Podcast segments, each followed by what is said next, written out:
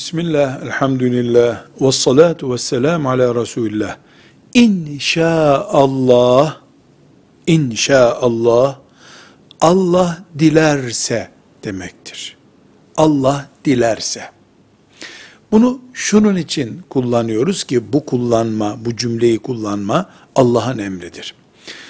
Biz bir iş yapmayı istiyoruz ve yapacağız diyoruz. Mesela yarın filan yere gideceğiz. Bu bizim isteğimizdir. Ama biz istesek de istemesek de o iş Allah isteyince ve izin verince olur. Dolayısıyla mümin olarak biz şöyle dememiz gerekiyor. Yarın ben filan yere gideceğim. Ama Allah izin verirse gideceğim. Bu mümin nezaketi ve ince düşünüşünü inşaallah kelimesiyle kullanıyoruz.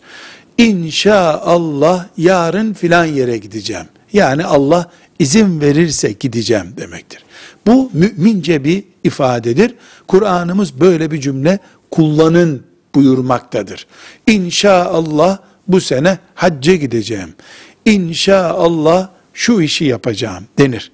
Ancak bu dini bir motif içerdiği için insanımız gerekli gereksiz her yerde bunu kullanmaktadır. Mesela ben yarın şuraya gideceğim inşallah denir, düzgündür. Ama birisiyle konuşurken nasılsın inşallah dendiğinde gülünç bir şeydir bu. Nasılsın inşallah? Allah isterse nasılsın? denmez ki. Şimdiki zamana ait bir şeyi konuşuyoruz. Durumlar nasıl inşallah? Şu andaki görüntüyü soruyoruz.